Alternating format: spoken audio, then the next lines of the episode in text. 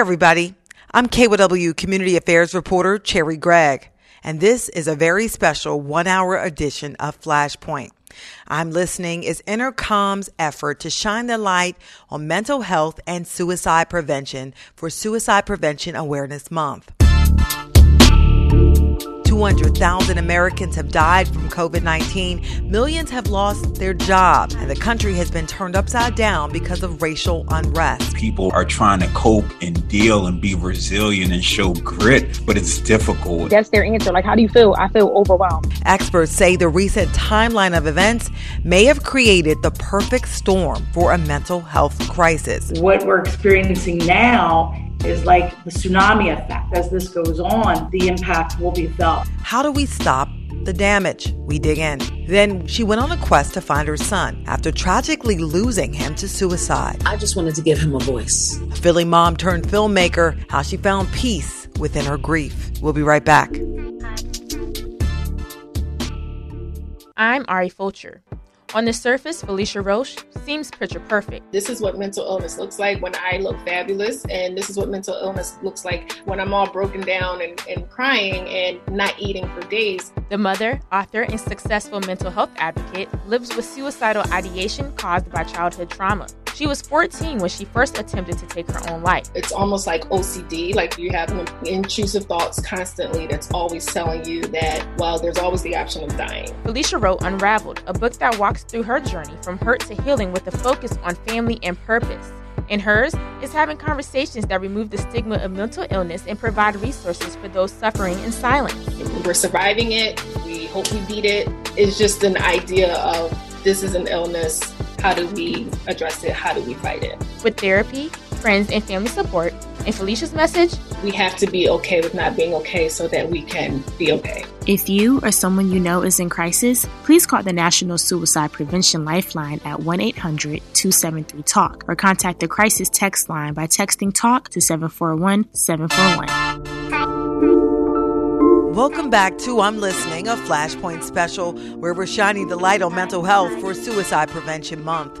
I'm Cherri Gregg. The COVID 19 pandemic has thrown America for a loop. Not only have we had to cope with sickness and death from the virus, but also social distancing, isolation, masking, and economic and job loss.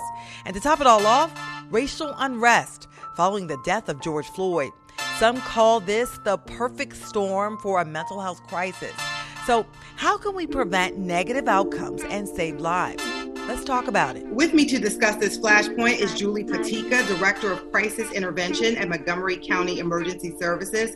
We have Phillip J. Roundtree, a wellness coach and founder of Quadify LLC. We have Trevor Evans, a clinical social worker who's on the board of directors for the Men's Center for Growth and Change. And finally, we have Sarah Ashley Andrews, founder of Dare to Hope. Everybody, welcome to Flashpoint. Thanks for having me.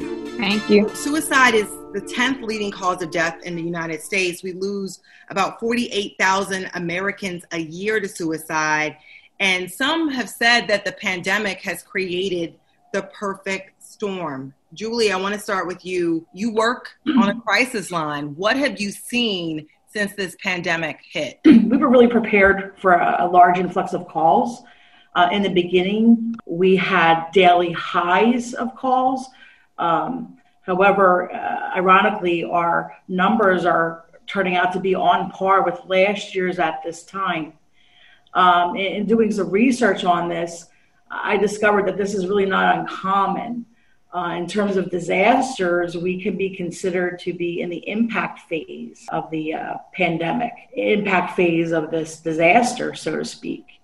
So it's really not uncommon to see um, um, not such a rise at the moment. What we're experiencing now, in my mind, is like the tsunami effect. The tide is out. We're standing on the beach uh, watching the water recede and we can expect as this goes on uh, that the impact will be felt at a later time. So it's very appropriate that we're talking about this now and, preparing. And, and, I want to bring in uh, Phil because the CDC reported in June that uh, 40% of American adults had experienced issues with mental health or substance abuse during the pandemic. And this was in late June. You work with all sorts of communities what are you seeing on the ground? I mean, and, and some people are closer to the pain than others. Yeah, yeah. I, I, think what we're seeing is we're, we're just seeing a, a tipping point in, in so many different ways.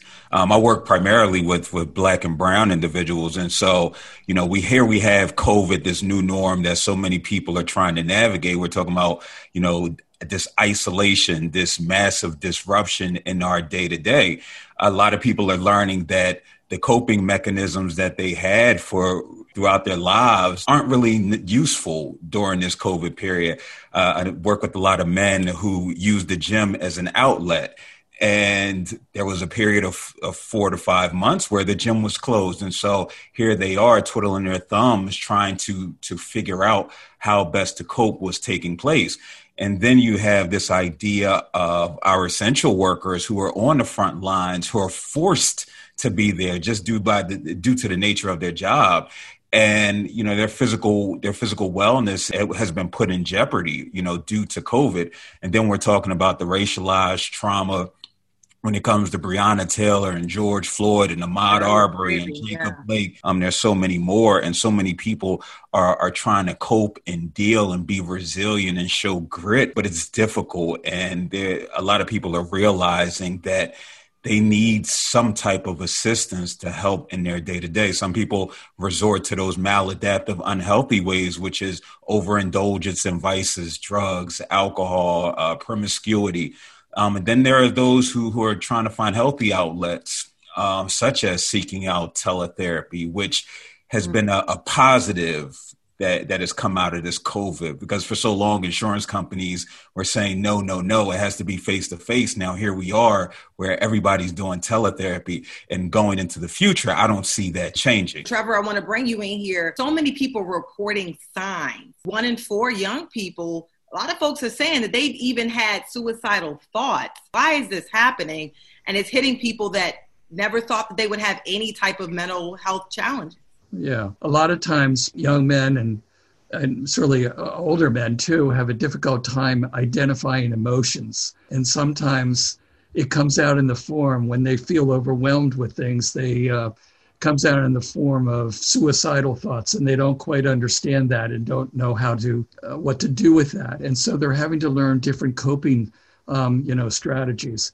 In some ways, telehealth has created an opportunity for men to talk with other men. I've run some groups um, uh, where that is occurring, and I think a lot of men feel a sense of shame around feeling suicidal because it's seen as a weakness, um, and don't often see the opportunities, uh, other opportunities uh, or ways of uh, of coping, you know, with the challenges of isolation and relationships families are all home now together, and that has created some challenges. So it's interesting. I'm doing more whole family therapy than I've probably done in the last five years, which is a great thing. So I think there's some good things that are going to come out of this, but in the meantime, we're struggling. Sarah Ashley, I want you to talk about young people. This is for kids, for teens who are used to being very social. Um, this is a critical part in your adolescent development and you're told you can't go to school, you can't go play basketball, you can't hang out with your friends. How does this impact their mental health and what are some of the signs and symptoms that maybe, you know, they're struggling? It's just funny because over the past couple of days I've just been seeing a, a few children who have been overwhelmed. Like just and like that's their answer. Like, how do you feel? I feel overwhelmed. Um, they're overwhelmed with yeah. having to be on the screen all day long, overwhelmed with the technical issues of like, I can't log in, I can't get, I got to go to this breakout room. It's frustrating. One thing that I tell parents all the time is allow your kids to break, right? Allow your kids to have that time away. Um, and a lot of times, what um, manifests itself as like an attitude or just um, kind of being lazy really is them just feeling how they feel and being in their state. But I always tell the parents is, is kind of be aware, listen, watch, like watch for the behavior changes watch for them withdrawing, watch for them wanting to just rest, and then allow them that space and time to do that. Like we get, adults get overwhelmed and we need breaks. So the same for, for youth and young adults. Kids say they're overwhelmed, but some kids don't speak, you know, especially kids in that preteen. Are, are there things that parents need to be attaching themselves to or paying attention to? Mood shifts, definitely. Like the change in mood. Um, what we always say is like the the adolescent blues or the, the childhood blues really is a sign. Like if your child is moody, like pay attention to that, talk to them, and have these unrestricted like conversations about feelings and allow them that safe space to talk or to not even talk. Just sometimes sit with them and just let them know that you're there. But I think the change in the mood, um, the language, sometimes people will say, kids will say how they feel without saying how they feel. And I think we just need to pay attention and really take time to listen to what they're saying and then kind of follow up with questions that can get them to open up more. And Julie, I want to bring you back in here because you touched upon something. I mean, initially we did see an uptick in domestic violence calls to the hotline. We've seen an uptick in gun violence, not just in Philly, but across the country. Uh, and you mentioned that this issue of suicide we haven't really seen what it could actually be. How do we mitigate some of this? Because we, are seeing it spike in other areas. Yes, yes. Even in our country, we're at different phases of this pandemic. Some some areas have this under control. Uh, the circle of impact in each area is definitely different. What we need to do to mitigate things is reduce stigma, make sure there's adequate support make sure people know where to call for help, make sure people know what the difference is between normal blues and a crisis or an emergency. Fortunately, with all this, uh, you know, again, perfect timing, uh, Pennsylvania just came out with a state uh, statewide suicide prevention plan, just issued September 2020. Um, and those are some of the items in, in that plan. I often say, you know, in the medical world, you know, if you have an elderly neighbor, you're used to looking out at your neighbor and, and checking in on them. And we need to be that same way from a mental health standpoint for our neighbors to reach out and not be afraid to have that conversation. Hey, how are you doing today? How is this pandemic affecting you. Some people don't want to talk about the impact. You know, we may have folks facing evictions. We may have our neighbors with all sorts of financial impacts from this. So we need to have those open conversations. And you guys get a lot of calls. What are some of the issues people bring up when they call you? It's a range. Crisis is unique to you, what might not be a big deal to you could be to me. So we take a, a, every call seriously. The calls we're getting lately are not so much related to the pandemic per se. Yeah. Uh, it appears to me that one result of it, though, is that people are having the time, that the stay at home orders have had them um, sit and think, oh, maybe I should get help about this. Or they've reached out to get help for a family member who they didn't realize was having problems before. Yeah. Um, so those are the kind of things that we're seeing and trying to get them pointed in the right direction with local resources. Yeah, and, and Phil, I want to bring you back in here because you touched upon, and this kind of ties with what uh, Julie is saying. I mean, people have this this disruption of schedule. All the social gatherings went away, and all the things that you did, and now you have all this time. And then the trauma that people are experiencing, you know, Uh, could you talk about the impact of the trauma on top of that, like the loss of life? A lot of trauma here, Phillip. Yeah.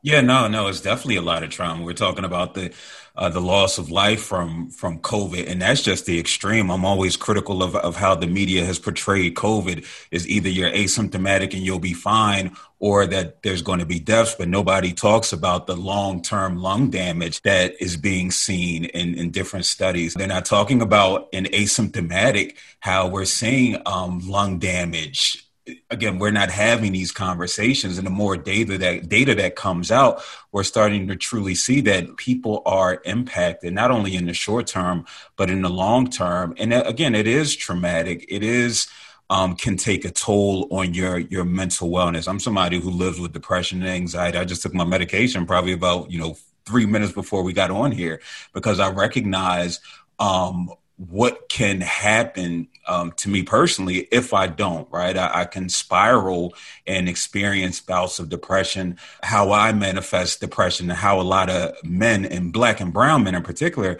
manifest depression and anxiety. It's not necessarily being in your room for three or five days, you know, three to five days, isolating yourself. No, it can man, it, it often manifests itself in, in anger and rage. And so again, we're seeing all this, this trauma you know with the again i talked about the the police killings. We're talking about the community violence this historical and, and, present day trauma that continues to impact us all.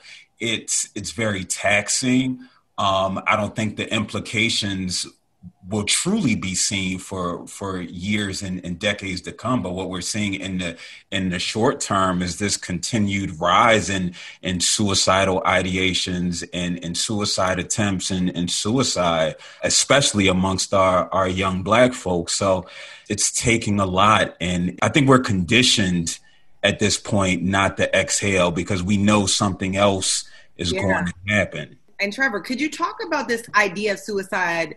Suicidal ideation. I mean, what is it? How does it present itself? Phil talked about something. I mean, a lot of times, I mean, I people don't realize recklessness, suicide by suicide by cop is a thing. People throw themselves in all kinds of of positions because it's an illness. It's interesting to try and understand the root cause of uh, suicidal ideation. It comes from depression, um, comes from you know anxiety. It's just not I don't think it's just one event in a person's life. It comes from potentially being, you know, impulsive. And again, I think it goes back to we're not always, um, particularly with men, taught how to express emotion. And if you think about kind of the boy code, which is we have to be the sturdy oak, no crying, no weakness, give them hell, be aggressive, be in charge, to no sissy stuff and I think men struggle with the issues of, of shame or um, struggle to be vulnerable. Um, and so I think many of the men that come to see me, the presenting problem always seems to be depression and anxiety um, and not knowing how to identify how they feel. And it comes out in the form of, I feel suicidal, I want to kill myself you know, part of it, I was, you know, interested in talking with a gentleman this morning, actually, who's grieving the loss of family member, who said, you know, you've helped me to explore emotions I am not familiar with.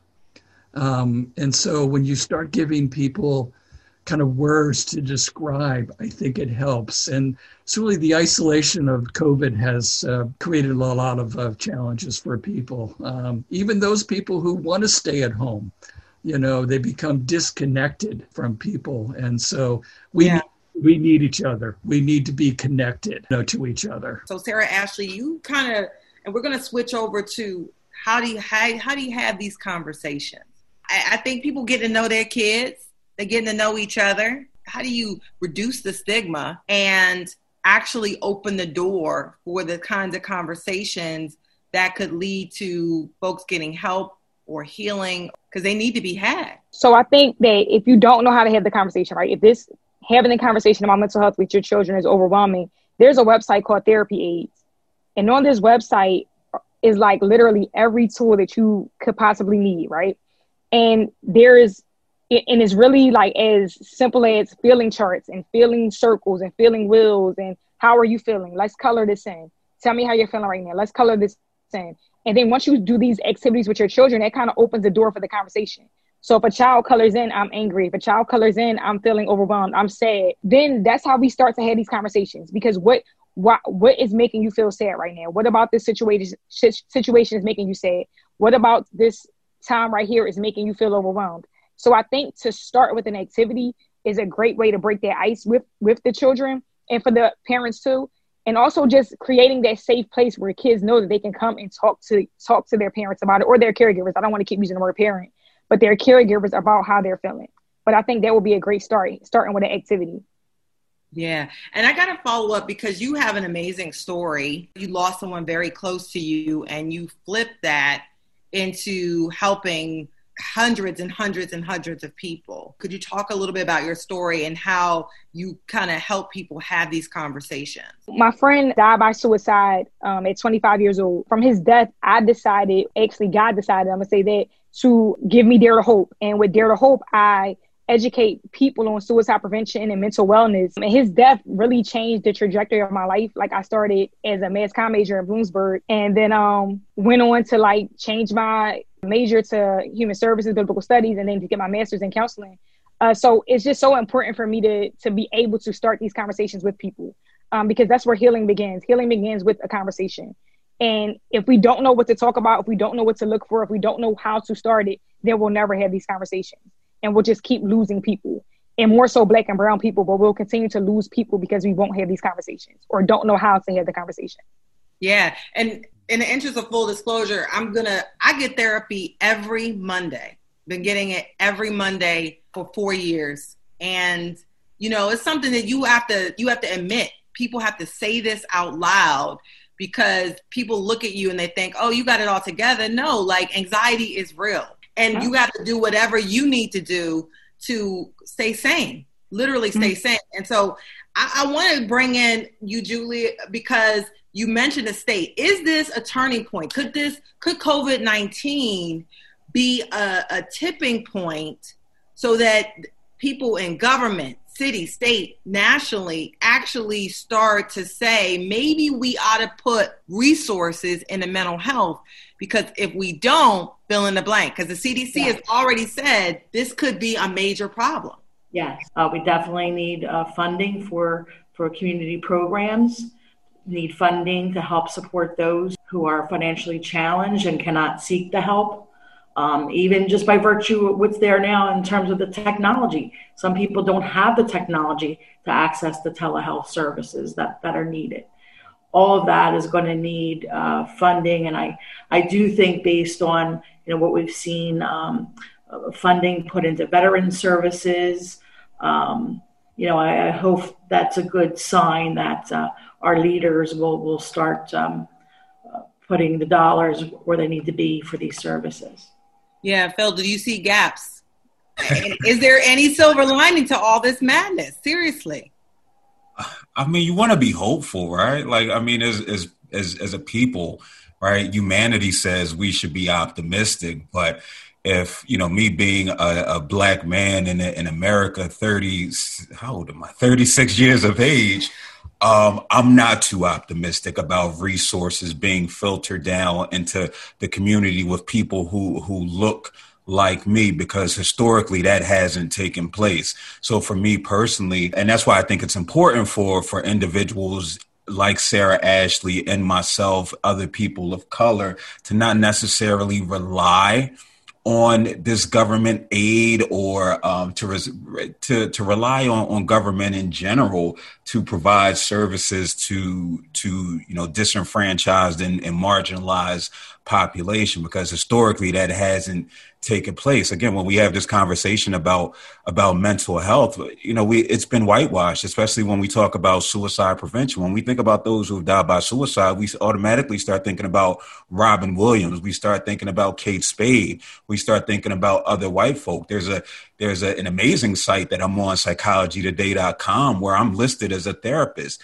They've had a magazine for the last 30 years that hasn't had a person of color on it Right. And so when we start talking about um, being optimistic, all the data in front of me says not to be optimistic. But yet again, we try to be, right? So for me personally, I just know that I need to continue to, to be of service within the community, holding the men's groups that I hold, having these conversations on mental health and, and really teaching people about the idea of, of relying on self and, and community in order to to aid and improve your your mental health. And Trevor, is there a way to kind of look at this and say, you know what, this is when I need to get help. This is what I need to be doing at home to support people because I mean like Phil is right. I mean sometimes there's a lot of people, a lot of people who fall between the cracks. You know, absolutely. And I think part of what the Men's Center is trying to do is to reach out to that disenfranchised populations and you know provide access and make it certainly um, you know accessible. I think education is certainly is, is in, important. Um, young people are probably more familiar with uh, technology some than some others but although at the same time are struggling because um, they don't kind of understand the consequences of their choices right now. You know i'm work i work with 15 16 17 year olds who who uh, are kind of uh, struggling to understand emotions to begin to begin with and don't quite understand about the COVID and are still, you know, many people still at that point where I don't want to be told what to do. I think part of it is working with families and educating families on what to look for with their children or with their spouses or with their parents, you know, and how to be more I guess, attuned to them. Sarah Ashley, do you see more people talking about it? Because I remember the thought of going to a therapist a few years ago was mm-hmm. like, oh no, you know, especially in black and brown communities, there any silver lining to any of this? So the silver lining to me and to Phil's point is that we're going to continue the work, right? I'm going to continue to to create platforms and safe spaces for kids to talk. Whether we get the funding or not, we're going to just do it. The other piece is that these conversations help, but what helps more is you, Cherri, saying I go to therapy every Monday. It's Phil saying I just took my pill, my medicine five minutes ago before we jumped on this. Me telling people that I go to therapy every th- that I was going to therapy every Thursday, and that now even I need to go back because I feel my anxiety and that heaviness or that um, weight coming back, right? And I'm trying to function through that and even be the face of Dare to Hope, right? So I think the more transparent we are about our mental health, the more we normalize it, right? The more it's okay to talk about therapy, the more it's okay for us to have discussions about um, medication and, and, our depression and, and living through it, right? And living with it and not letting it overtake us. But we have to be honest with each other and with ourselves. These discussions help, but it helps more when we when we are transparent. And because it's a flashpoint, we do need to wrap up. I wanted everybody to try to give a quick. We always do stuff with a you know with our bodies, physical fitness, right? If you had a, a word of advice on a mental health fitness plan, what would that be? And provide your website. Reach out. Hold the hope for your neighbor. Don't be afraid to have these conversations. Be yourself, be casual, keep your door open. Let your neighbor know your door is open to talk. Or here at MCES, Montgomery County Emergency Service, we have a local hotline, 610 279 6100. And then our center is part of the National Suicide Prevention Lifeline. That number is 1 800 273 TALK. Thank you, Sarah, Ashley. My bit of advice would be to be intentional about your morning. Uh, before we start pouring out of ourselves, we have to make sure that we have stuff inside of us, whether it's meditation, prayer, music, exercise, just be intentional with your morning. My website is www.dare the number two dash hope.org. Or you could just simply follow me on Instagram at I Run Dare to Hope. That's where most of the motivation and stuff comes in it. Trevor. I would say, as it relates to certainly men, is to reach out, to connect, to make friendships. I think challenge traditional ways of masculinity. You know, we need to think more in terms of understanding intimacy, which for many men can be very threatening, which keeps them, um, again, isolated. I think people should get out and walk. Um, I have to do that for myself and connect. And the wonderful thing about walking is that I'm connecting with my neighborhood and my community in ways that didn't uh, happen before that. Website mencenter.org, I believe. Yes.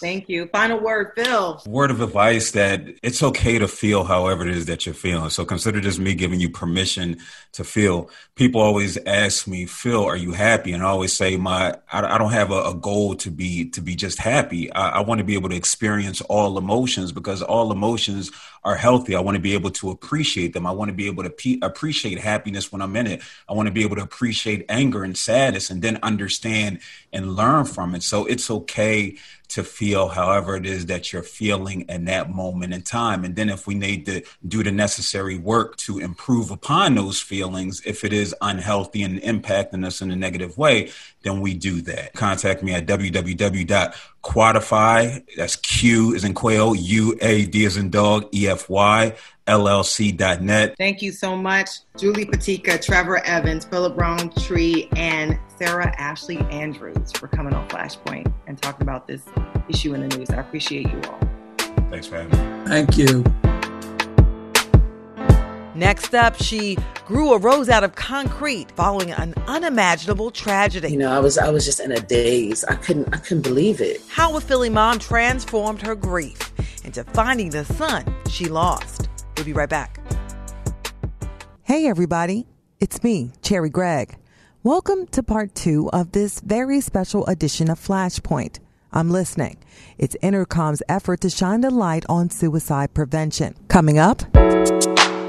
In this half of the show, we'll talk to a woman who went on a journey to find the son she lost. It just shattered me. You know, it shattered me, and I, I just I couldn't understand like why he would do such a thing. The award winning film that grew from her grief, providing a thread of hope to others. Then they provide a lifeline for children and caregivers who need to talk. Very difficult. It's difficult for adults right now, far more for our students. The Philly Hope Line, its would be purpose, and who it's saving during the pandemic. But first, traffic and a story of survival.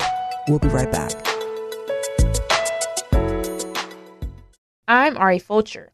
Like many people, David Huber had experiences with depression. I felt that being a failure, not having success in what I had set out in life, I felt a burden. The Pennsylvania based attorney says it began at the age of 18. I had aspirations to attend West Point, the United States Military Academy. Due to injuries from a car accident, medically it didn't work out. And I was dealing with an alcoholic father who had treated and addressed it that I was a failure. In a few years after the loss of his grandfather to suicide, he attempted to take his own life as well. When you feel a depression, you feel both alone and you feel that the world of those you care for would be better without you than with you. But David is a survivor, using his story to help others. I never want another person to ever feel as I did that I don't belong here and those I love are better without me. So when he's not working on cases, he's working on outreach programs with the American Foundation of Suicide Prevention. We're trying to change that stigma. We have a project, it's called Project 2025, to reverse the overall way that we look at mental health, the way we look at suicide, the way we look at depression. David believes that changes can happen through conversations, but using your instincts and speaking up is the key to bringing that change. In his message, take part and be active. If you or someone you know is in crisis, please call the National Suicide Prevention Lifeline at 1 800 273 TALK or contact the crisis text line by texting TALK to 741 741. Welcome back to I'm Listening, a Flashpoint special where we're shining the light on mental health and suicide prevention. I'm Cherri Gregg. Our newsmaker is an award winning Philadelphia based filmmaker who got her start as a result of the tragic loss of her son. Elijah was just 20 and a budding filmmaker in his own right when he took his own life in 2017. While grieving the loss of Elijah, Yolanda Johnson Young began a journey, and the result is titled Finding Elijah. Yolanda, welcome to Flashpoint. Thank you, Cherri. First of all, how are you doing? I'm doing okay. You know, the the pandemic has made it a little bit more difficult, but I'm I'm doing okay. And I I want to jump right in, and I know this is a sensitive subject. Three years ago, 2017, you lost someone very close to you, Elijah. Elijah was my my filmmaker son. You know, he loved film since he was a child. Reading through some of his writings after his passing, I realized that he had been struggling for some time with some mental health issues that you know, he had mentioned something to me, and I said, "Okay, let's go and get the help." He said, "Oh, well, I'll think about it. Let me, you know, let me work on it because he was almost 18 at this point, you know, and he um, disappeared for about a year. Then he took his life by suicide in June of 2017. It was like a bomb went off in our lives. I got the call the day before my birthday. It just shattered me. You know, it shattered me, and I, I just I couldn't understand like why he would do such a thing. And I don't know that I will ever have those answers, but I was able to piece together enough information to include his writings, his videos that he made to give him a voice and a short documentary that I created, Finding Elijah. Finding Elijah. And before we talk about this film, this award winning film, by the way, Mm. congratulations. Thank you. I just have to talk about Elijah a bit because so many parents have children and they have no idea that their children may be suffering. And now, when you think back in hindsight, were there clues that you saw that you did not necessarily link to the type of suicidal thoughts that maybe he was having but didn't share to people?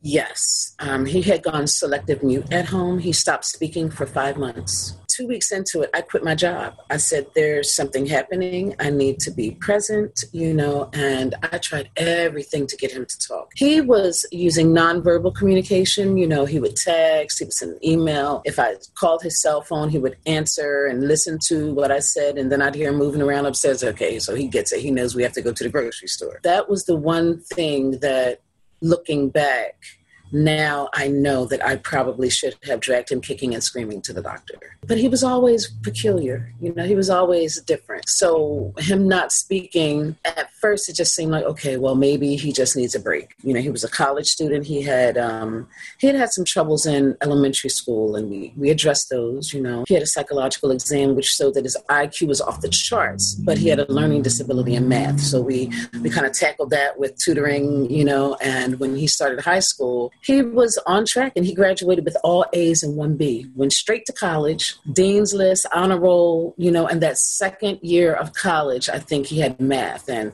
if you have had this level of accomplishment and yeah. then you you fall a little bit and you stumble a little bit and i don't think he quite knew how to pick himself back up out of that and didn't want to ask for the help when you got that call ooh yeah it was just like you're in a daze you know i was i was just in a daze. I couldn't i couldn't believe it you know and um, that was on a thursday. And i had to wait um, until that following monday to travel to new york. I wanted to walk the streets he walked. I wanted to touch the doorknobs he touched. I wanted to push the elevator buttons he pushed. And i wanted to hug the people that helped him you know. You channeled that grief into finding elijah a film Elijah was actually in film school. He was at the Art Institute. And he loved film since he was a little boy. We talked about making films together. We always talked about movie ideas. And he knew I would do this. He knew. He knew I was going to do this. And my job as a parent and as someone who has survived a suicide loss, I just wanted to give him a voice. So I used his original photos, his writings. Some of his writings are very hard to digest, and I'm, I'm still trying to work something out where I can use his writings to be helpful to others. Because if Elijah felt that way, there are thousands of other and, young men who feel that way. And going through this journey to create this film, and this film is about his life and actually finding out about your son. Because did you realize there were things you just did not know? There was one thing that i to him and said i feel like i'm meeting him for the first time. He had written something in an email that he said he's been able to manipulate the way people perceive him since he was a child. Elijah was 10 years old when he looked at me one day and he said mom why are we celebrating thanksgiving? He said why are we celebrating christopher columbus again? I said you know you're absolutely right you're absolutely right. These are things that we need to be more mindful about. He was 10. He knew he was creating this image, but deep inside, he felt totally different. Yeah, he talked about cognitive dissonance. And I remember him mentioning it to me once. I had to go Google it. yeah, I had to look it up. I said, oh, okay. You know, I definitely understand it now. Yeah. He was so smart. And. Mm-hmm that's the one thing that I think I'm going to have to learn how to, as they say, let go and let God, because I still wonder, like, why, why, why did he think that was the answer? Studies have shown that Black boys, especially between the ages of five and 11, have mm. experienced mm. an increase in the rate of suicide deaths, and that Black children overall, ages five to 12, uh, die by suicide on levels two times higher than mm. white children. When you hear those types of statistics, how does that make you feel as a it, mother of, of multiple sons? It breaks my heart because prior to losing him by suicide, I was just like the robot. You know, everybody's a robot sometimes, and we're just going on about our daily lives, doing our daily routines. And it's not until something stops you and stops you in your tracks that, you know, you start to see things around you as opposed to just what's right in front of you. So I started to see after Elijah passed away, I think even in just in our city alone in Philadelphia, there were like three or four suicides, little boys, little black boys I was like, oh my gosh, this this this is a problem. This can't keep happening. What do we need? You know, do we need to talk about it? Do we need more education? Because I was the type of person whenever I heard about a suicide, my first thought was, well, where were the parents? somebody should know something was going on. And the reality is sometimes you don't know. Now you're using the film to start conversations. You won a Black Star Film Festival award. Congratulations. Thank you. What surprised you about the reaction to the film? I think for me, after losing Elijah and wanting to make the film, I just wanted to share him. As a grieving mother, the fact that no one would get to know how cool he was, you know, and when I started making the film, of course, it was cathartic. You know, it was a healing process for me to be able to, I, I, say, bathe myself and my son for almost two years with going through his photos, looking through his hard drives and the different devices that I had access to. It was something that I could have never imagined. I, I, would have never imagined that the conversations that I've been having across the country with other people who are either in my similar situation or know people is just a little good can come out of it. Just a little good can come out of it, you know? Yeah. So you are kind of becoming an advocate in a way. Yes, I've done the American Foundation Suicide Prevention Out of the Darkness Walk, and I said I'm going to do it every year until I, if, even if I can't walk, I have grandbabies now. They're going to push me in a wheelchair. You know, it's so difficult celebrating the accomplishments and the joy that are surrounding the film and the whole situation because it's bittersweet. It's very bittersweet, and so I think the film has won. I think it's won over almost just about 10 awards at different festivals. So I woke up one morning after winning the Impact Docs Awards. It was a Monday morning, and I woke up and I got instantly sad. And then all of a sudden, I felt like, you know, there's a man drowning in the ocean, and God, he says, Lord, help me. He sends him a boat. He lets the boat go past. And he sends him, Oh, Lord, help me. He sends him a log. He lets the log go by. And then when he's drowning, he said, Well, Lord, why didn't you help me? He said, Well, I sent you a boat. Yeah. That was me. I sent you a log. That was me. So then I said, you know, maybe these awards are like, stop your crying. Get out that darkness, you know, just popping me upside the head with these awards saying, girl, stop it. Look, look towards the light. You know, there's no longer a reason to stay in the depths of the sadness and despair. Look at the light you're creating. So I'm trying to be comfortable with the the awards that the film is winning yes. that the attention that it's getting you know because it is it still hurts you know it definitely still hurts but the realization that other people are being helped and benefiting from this then okay then maybe i can just straighten up a little bit more and hold my head up a little more higher and keep walking you know you so. are growing a rose in concrete okay mm. You are growing a rose in concrete, sis. That's what this is. Because you take in a worst possible circumstance and turning into into something beautiful and you never know whose life you saved. There's so much shame, guilt, and embarrassment with a mm. suicide. Yeah. You know, people don't want to talk about it. You know, and like I stated earlier, I was one of the people who, whenever I heard about suicide, I would think, well, where were the parents? Where were the friends? Somebody had to know something was going on but it's not that you know and that was a lesson that i had to learn. Through through me learning that lesson i figured i said you know then i need to speak up I need to speak up because I know there are people who are just drowning in despair, drowning in their shame, drowning in their embarrassment, don't want to talk about it, but it, it needs to be discussed, you know, because and, and, not, yeah, they need the help too. The survivors are, are definitely ones who need the help too. You know, our, our loved ones who die by suicide, there's, there's not a tangible thing we can do for them now we can only do for ourselves and our family and the people that the suicide affected. Yeah, people have to forgive themselves. They have to forgive the person who took mm-hmm. their life. Have you done that work? Yes. Have you forgiven you? Oh my goodness, Elijah. Woo! Yes, indeed. Because mm-hmm. I was very angry, and I realized that you know when you're angry, you, your thoughts are clouded your decision making is clouded the way people view you is clouded you know and i had to release that anger i was angry with myself i was angry with his dad i was angry with elijah i was angry with the world i was just angry you know and it was like I, if I hold this in, it's going to destroy me. And I said, you know, I am going to have to combat that. And the only way I know how is to create something that changes the way I feel about it. And this film, Finding Elijah, has done just that. Thank you. What a blessing. And where can people find the film? It is not um, available to the public yet, although on the 29th of September, WHYY is doing a regional broadcast at 7:30 of Finding Elijah, and it is still actually active in film festivals right now. But As an independent filmmaker, you know, it was never I'd never imagined, okay, my film's going to go be playing at a, at a theater, you know, or it's going to be on TV. I really made the film for me But the reality is, you know, I've had a couple of community screenings. Those are mind blowing because the people come and we have those open conversations. It's like a love fest. Well, check out Finding Elijah September 29th at 7:30 on WHYY. I have to say, Yolanda Johnson Young, it's been a pleasure speaking with you, and you are truly a survivor Thank and you, Cherri, making something beautiful out of something so difficult. Next up, they're giving a line of hope to students and caregivers. When folks don't know where to turn, they can call us. An effort by the School District of Philadelphia to give kids the space to just talk. We'll be right back. I'm Ari Fulcher.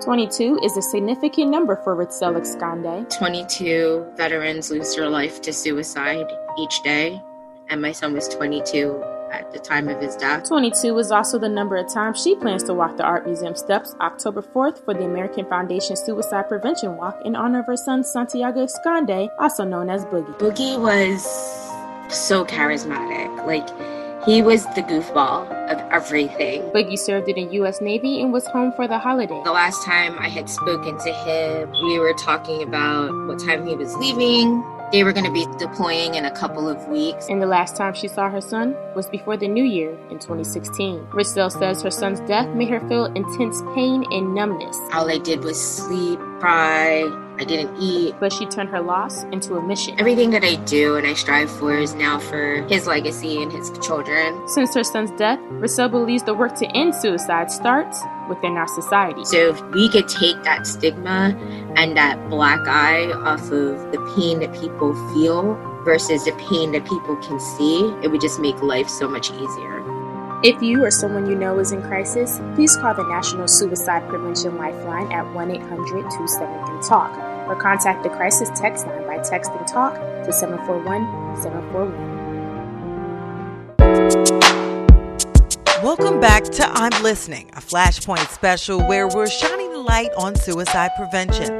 I'm Cherri Gregg. The pandemic has been extremely hard on students and caregivers who've had their lives turned upside down with virtual at home schooling causing isolation and overwhelm. Well, there's a line of hope for those who need to talk. Here to tell us about Philly Hope Line and their partnership with the Philadelphia School District is our Patriot Home Care Changemakers, Megan Zaffron and Lamaya Broussard of Uplift Center for Grieving Children. Both of you, welcome to the special edition of Flashpoint. Thank you. So, for those who have never heard of the Philly Hope Line, please tell us about it. It was established and it actually opened in May. Uh, it was a partnership between the school district of Philadelphia and Uplift, basically because of the pandemic and all of the isolation that our kids and families were feeling. There needed to kind of be a resource where families and students could turn because they weren't able to access their normal supports maybe. So we established the Hope Line, which is a free toll-free counseling with master's level clinicians where they can talk about pretty much anything that's whether it's related to the pandemic or not. Um, if they just are not really sure who to call or where to turn, we are there staffing it five days a week. And it really was, even though there's national lines and state lines, um, we really wanted something local where if a student or a family calls about a specific school, we know that school, we know that counselor, we can connect them right away. So the local nature of this was was something that was really important to us. How's it going? Are kids, are people checking in? What are what have you been seeing? We know um, in the beginning it was really trying to make people aware of it. So we had it all over the Google classrooms in the district and really trying to push some media. People are really knowing about this now in the district, and we're kind of the go-to. So we've kind of reached that first hurdle where if something happens, whether there's like a death in a school or or something happening, we're kind of part of that kind of plan afterwards. That people are knowing they can call us for anything they need. We have almost the 3,000 minutes on the Hope Line since it opened.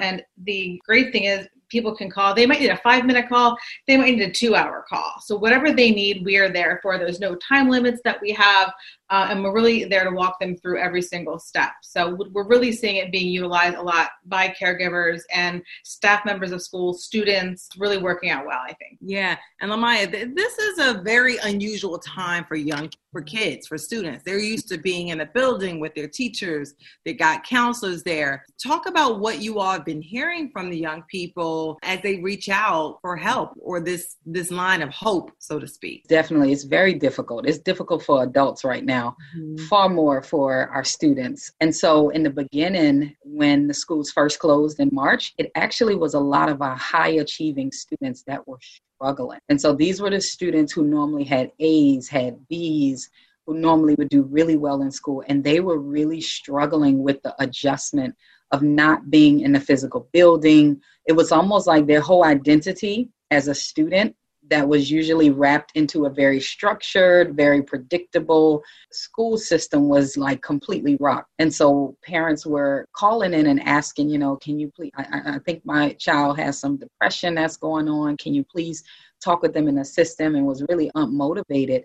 But it really was just a complete disruption to their normal flow. The students that normally and the caregivers was, you know, really struggling too with how to best support them because they were like normally we don't have to assist them in so many ways, but they just weren't motivated. But as we talk about, you know, with the psychoeducation information we give, mm-hmm. that's very typical of grief. And so that's a part of what grief looks like. And then the other uh, population that I ran into a lot of calls from was a lot of our non English speaking, so our immigrant communities that was calling, and that a few students had just migrated over to the US. And so then they went into this school that they were just getting acclimated to, and then they had to go into the virtual world. That was so confusing for many students. And then they lacked a lot of the supports that they needed. And so they were just kind of thrown into you know, this virtual world with not even understanding how to navigate. And then caregivers that were just so overwhelmed. Yeah. some something that would sound so simple meaning like you know my, my student is struggling and reaching out you know being able to assist them and walk them through how to do that because they were just so overwhelmed. Their role like tripled overnight. So now they were a caregiver they were a teacher and they were trying to do behavior management has this type of school district situation ever happened before and what were some of the challenges and successes that you all faced in implementing something like this in the middle of a pandemic. And, you know, I mean, it was a lot going on at that time. There was a lot of moving parts, and I think we got this up and running in a matter of two weeks.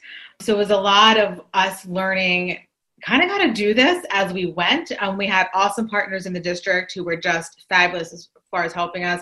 We had um, like our team at Uplift, and everybody had a role. Some people were more of the tech side. We had to develop kind of the infrastructure of it, the logistics of it, get a phone number, name it, get a logo. Um, there were so many little pieces to kind of developing this whole new thing that we had never done. So it really was a huge team effort that I'm so proud of. Everybody has worked so hard on this because we really believe in the need for this local support. Um, that we're really the connector. We're not the end all be all, but I think that's really uh, the main main thing about this is that when when folks don't know where to turn, they can call us, and even if it's maybe a Chromebook issue or something that's not even what we know about, but we can connect them to the people because we know we can warmly hand them off to a referral to a counselor. We worked with the city agencies a lot to make sure that we had those warm referrals, so nobody was going to get lost in a phone system or anything. That if they needed further services or they were in crisis. So there was no hassle or like red tape or any other frustrations anybody had to feel when they were already calling because they were at a level of isolation or frustration. We actually have an interpretation line with over 150 languages. So no matter what language people need, we can access that instantly um, and really be able to communicate with anybody that calls. And that was also really important. We know if, if we can help them with like the little things, there's probably some bigger things that we're supporting them in.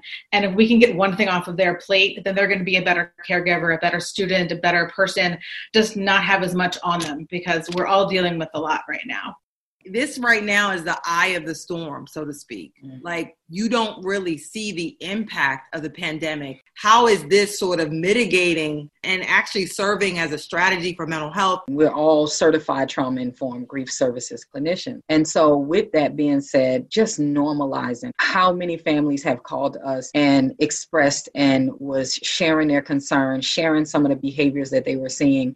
And because we are aware of those signs and the responses that are very common for grief um, and trauma that occurs, we were able to give that that psychoeducation. And so we're able to kind of walk you through, okay, well, what does grief look like? What does, you know, trauma look like? Our groups typically before this happened was focused on grief from death. But we have had to, as you can imagine, expand and so we have had to deal with different types of grief. And mm-hmm. so we do the general grief groups, but then we also have done, even if it was death from COVID, and then the disenfranchised grief that a lot of our Black communities are feeling now. That's a lot. I mean, there's a lot of different emotions involved in this pandemic and you're growing, you're still developing as a young person, what should parents and caregivers be paying attention to? When should they call the Hope Line? I'm a parent my kids are home and it's it's a lot on a good day. I mean i would say first and foremost caregivers have to take care of themselves. So if you need support if you need counseling if you need just to take a breather take a walk